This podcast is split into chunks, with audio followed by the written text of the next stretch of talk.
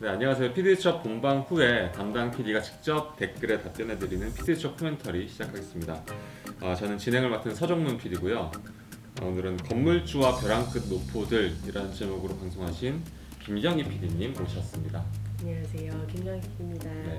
이제 저희 코멘터리 시청자가 아주 많지는 않지만 그래도 이제 김영희 PD님 본 분도 기억하는 분도 계시겠지만 또 혹시 모르니까 좀 음. 간단하게 소개를 해주시면 네, 네, 2019년 말쯤부터 다시 PD 수첩 하고 있고요. 지금 어, 올해 들어서는 이제 재건축의 신을 득편을 했었고 그리고 작년에는 조금 기억에 남았던 건 개표 조작서, 그러니까 퇴보하는 개표 조작서 그거를 제작을 했었어요.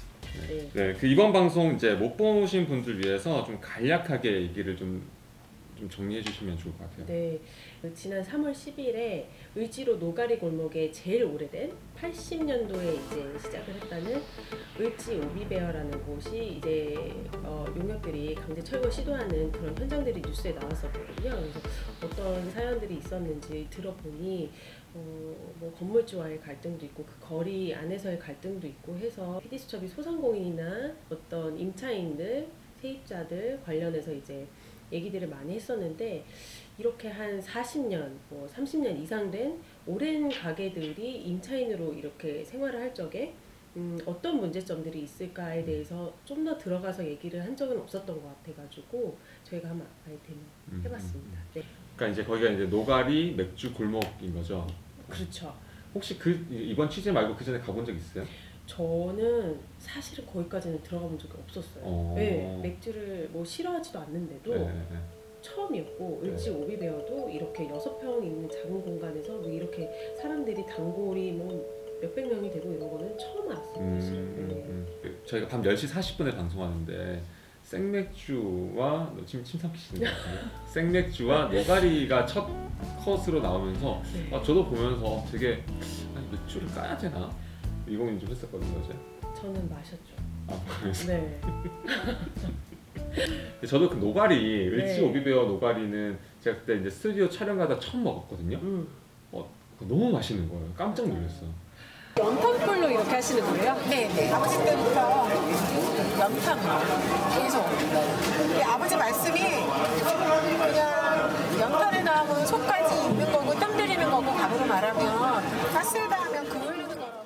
맨손으로 이렇게 구우시는데 거기에서 나오는 그 특유의 맛이 있더라고요. 음. 정말 이거는 약간 고소하다라는 느낌보다도 부드러우면서도 안 딱딱한데 이렇게 씹는 맛도 있고 약간 지금 느낌이 좀 순간 뭐지? 아, 맛있는 녀석들 약간 그런 느낌이 살짝. 근데 이제 그 그러니까 단골이 진짜 많다라는 걸 느꼈던 게 네. 을지 오비베어가 그 건물주가 아니고 이제 네. 세입자 신데 음. 건물주가 이제 그 을지 오비베어 뭐 집기를 다 빼내려고 하던 상황. 음. 그래서 용역들이 100여 명 정도 이제 가 있는 상황에서 그게 일단 막혔잖아요. 네. 근데 그걸 막은 사람들이 단골들이라면서요. 정말 그 1분 거리에 철공소 그 공부산 골목들이 쫙 있는데요. 거기 분들이 너무 시끄러우니까 그냥 달려 나오신 거예요. 음, 본인들이 이렇게 표현을 하셨거든요. 내 가게에서 일어난 일 같아서 이게 옳고 그름을 떠나가지고 우선은 막아야겠다. 음, 이런 생각에 뭐 나오셔서 영상도 찍고 음. 뭐또 이랬던 상황이에요. 그래서 이제 저희 댓글에도 이제 단골 분께서 이제 저희 방송 보시고 댓글을 다신 것 같은데 음, 이제 올드 밤비 님께서 오비베어 단골로서 갈 때마다 느낀 건데 소문이 사실이라니 그리고 이제 이 안타까움을 갖고 계셔가지고 꿈꿈이라는 분은 그냥 이사하세요 음. 을지 오비베어가 이사하는 곳이 노가리 골목이 될 거다 이런 얘기도 하시고 근데 이제 이렇게 댓글에는 을지 오비베어 응원하는 분들도 많지만 네. 또 한편으로는 건물주 입장을 옹호하는 분들도 굉장히 많아요. 그러니까 이제 사실 이 질문, 이 댓글들이 좀 저희가 이제 답변을 드릴 부분일 것 같기도 음. 하고요. 계약 끝나면 고마웠습니다 하고 나가야지 진짜 감성으로 몸빵하면 다 들어주냐. 근데 엄연한 계약이고 계약 종료 기 이후에 연장 안, 해가, 안 하겠다는 건데 이게 왜 누가 욕먹을 일이냐. 그러니까 이 부분에 대해서 좀 이렇게 답이 필요할 것 같아요. 네. 사실은 노포를 저희가 이제 어, 좀 집중적으로 더 이제 들어가 보려고 했던 이유가 음. 어, 이 을지 노가리 골목 이런 거를 원조를 빼고서는 사실 선정하기가 어려웠다라고 지자체에서도 얘기를 했었고요. 음. 그 을지 오비 때문에 그 노가리 골목이라고 해가 맥주 골목이 생긴 거잖아요. 을지가 원조니까 상가 연합회 뭐 이렇게 해가지고 신청했을지 모르겠지만 그 을지 오비베어가 없으면 왜 지정을 했겠어요? 지자체에서도 얘네를 보전을 하고 싶은 거예요. 그러니까 아. 미래 유산, 약간 heritage 느낌으로 음, 이렇게 음, 딱 음. 해놔서 거기에 선정된 사람들이 한 해에 뭐 16점포 이렇게밖에 없어요. 100년 가게 이런 것들은. 오. 너무 영광이라고 생각을 했고 그리고 아 그러면 우리가 계속 이렇게 오랫동안 할 수 있겠구나 왜냐면 해외 나가면 몇백 년 몇천 년 이런 가게들이 많으니까 우리도 이제서야 개발 개발하지 않고 이런 것도 같이 이제 상생하는 거에 좀 사람들이 어, 눈을 돌리는구나 이렇게 생각들을 하신 거죠 이렇게 보호가 안 될 줄은 전혀 음. 몰랐던 거예요 음. 그리고 이분들 같은 경우도 노포들이 생떼를 부리는 집은 사실 없어요. 그렇게 오랫동안 할 수 있는 음, 이유는 임대인들과 어떻게 보면은 잘 지내왔고 임대료도 잘 이렇게 올려서 맞춰왔고 음. 이랬던 분들이 사실 오래 할 수 있는 거거든요. 근데 다만 건물주가 손 바뀌거나 음. 뭔가 이렇게 새로운 어, 뭔가가 들어오거나 사람이 음. 바뀌거나 이럴 때 이제 항상 문제들이 일어나더라고요.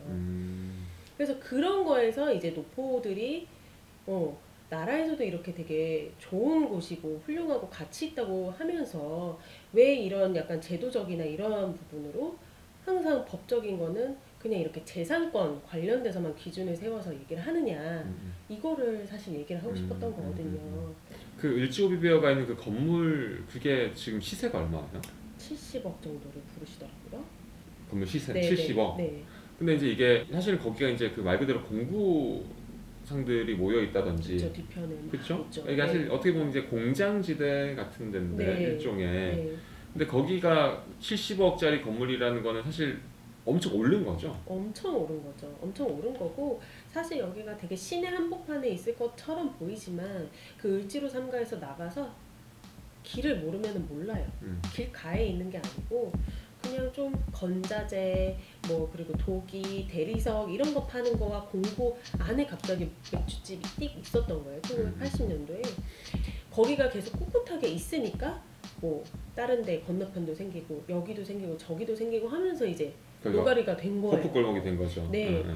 그 일지 오비베어 옆에 이제 거기 저희가 나오는 에이호프 그 강 회장님 네, 직접 출연하셔서 음. 저희 인터뷰 응해 주셨는데 네. 저도 사실은 왜 그렇게 건물주보다 더 화가 나셨는지는 잘 모르겠어요. 방 회장은 건물주보다 목소리를 더 높였습니다. 내가 40년을 근무했다면 진짜 나가게 되면 금덩어리 이만한 거도 몇 개가 갖다 줘야 돼.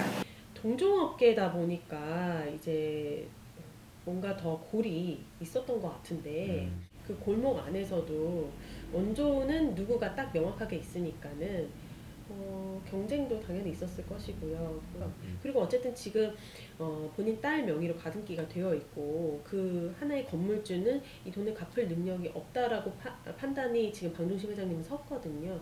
그래서 여기 을지 오비 베어에 대해서도 이거 내 건물인데 내가 들어가서 하면 되지. 이게 명확하게 음. 있던 분이라서 음. 에이오프가 여기 있으면은 이거를 이렇게 하려고 하시다 보니 화가 음, 나신 게 음, 아닌가. 음, 음, 음. 네. 이제 작년에 돈벌레라는 파일럿을 했을 때 왜 웃으시나요? 슬퍼서 슬플 때 우- 웃어야죠. 레귤러가 못됐으니까. 거기 물레동을 촬영했었는데 그 물레동도 지금 되게 힙하거든요. 맞아요.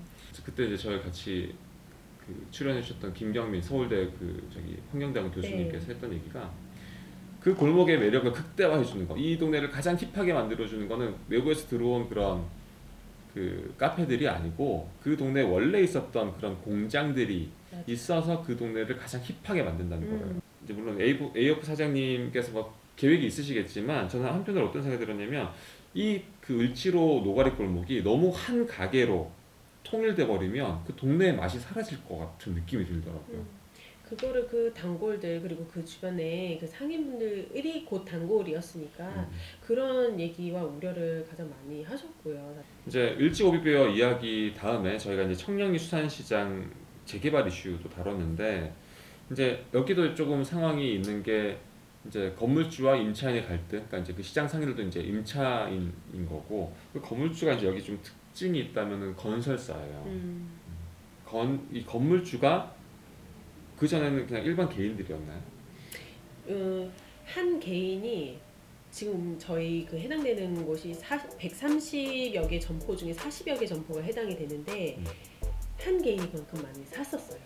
개인이 오. 대명한테 넘긴 거예요. 오. 대명 종합건설한테. 어, 저희 댓글에 조금 좀 날카로운 질문이 하나 있었는데 김 씨입니다. 김 씨. 이 대명에선 재개발된다는 거 어떻게 알았지? LH 같이 사전 정보 입수한 거야? 저희도 되게 궁금했어요. 이게 어, 그 그래요? 대명종합건설에서 현금으로 돈을 놨다 이런 얘기가 있었거든요. 음. 거기 재개발 구역이니까 나중에 저희가 해가지고 뭐 전체를 좀 매입해가지고 사업 목적이지 수행을 한번 그래. 그래서 그 부분에 대해서도 저희가 이제 질문도 드리고 했었는데 답변은 없었지만 어, 이걸 뭐 시행을 이제 되게끔 하려고 우리가 이거를 매입을 한 거다라고 얘기를 했을 때 그러면 언제 그 용도로 1-6구역이나 이 재개발에 대해서 정보를 아셨습니까? 했더니 아 그거는 뭐 건설사면 다 알 수 있는 거죠 이렇게 얘기를 하는데 음. 현금으로 할 정도면은 굉장히 이거에 대한 가치를 이미 알고 있는 사람들이 하는 거니까 답변은 없었어요. 근데 그 상인들 입장에서 어쨌든 거기서 최소 20년, 길게는 뭐 한 3, 40년씩 이제 거기서 임대료를 내시면서 장사했던 분들 입장에서 네.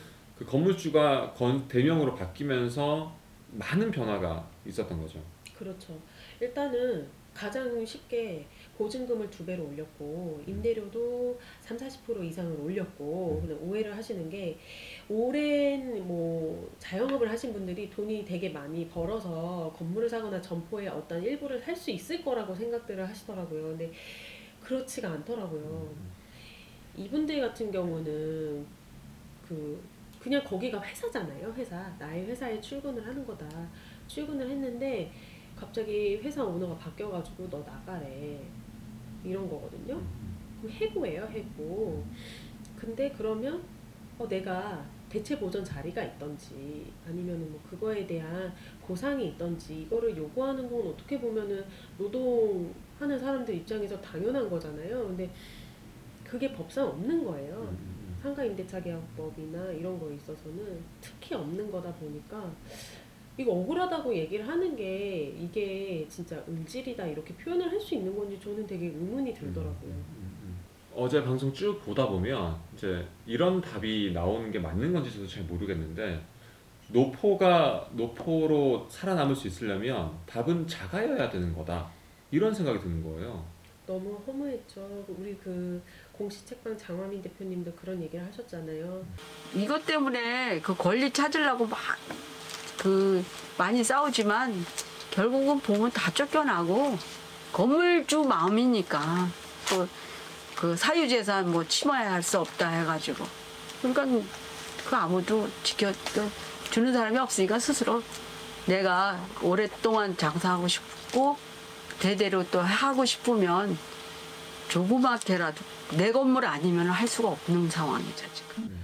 근데 제가 정말 그 다른 나라에서의 사례를 얘기를 하면서 여기다 반영하자라고 얘기하는 걸 사실은 별로 안 좋아하는 사람인 게 현실적이지 못해 보여가지고 그랬음에도 불구하고 다른 나라들은 정말 그 임대차 계약에 있어서 임차인이 어떠한 하자가 없는 이상 무제한인 나라들이 생각보다 있더라고요.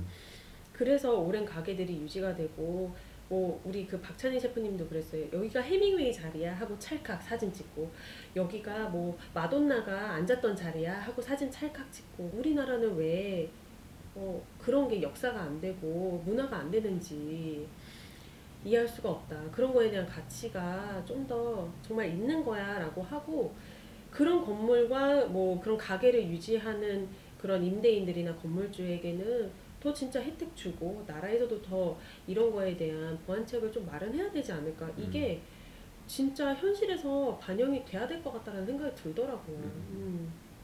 이번 취재를 마치고 나서 결국 노포를 지킬 수 있는 방법이 뭐다라고 조금 결론이 난 게 있으세요?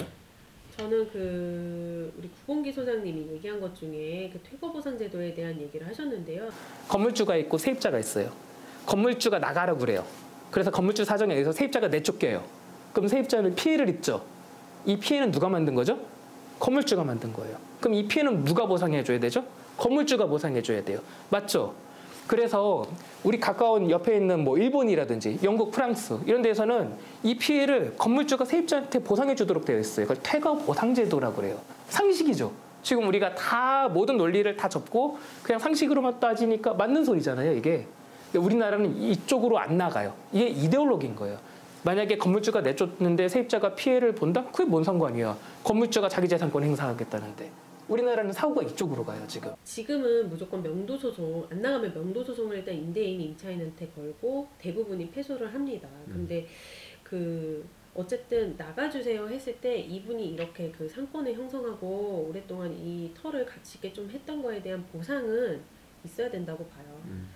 또 약간 제도 얘기를 하고 법적인 얘기를 해서 어떻게 보면 또 뭔 얘기를 하네라고 느끼실 수 있는데 어, 지금 자영업자들 엄청 많거든요. 음. 500만이 넘어요. 지금 통계되고 더 올랐을 수도 있습니다.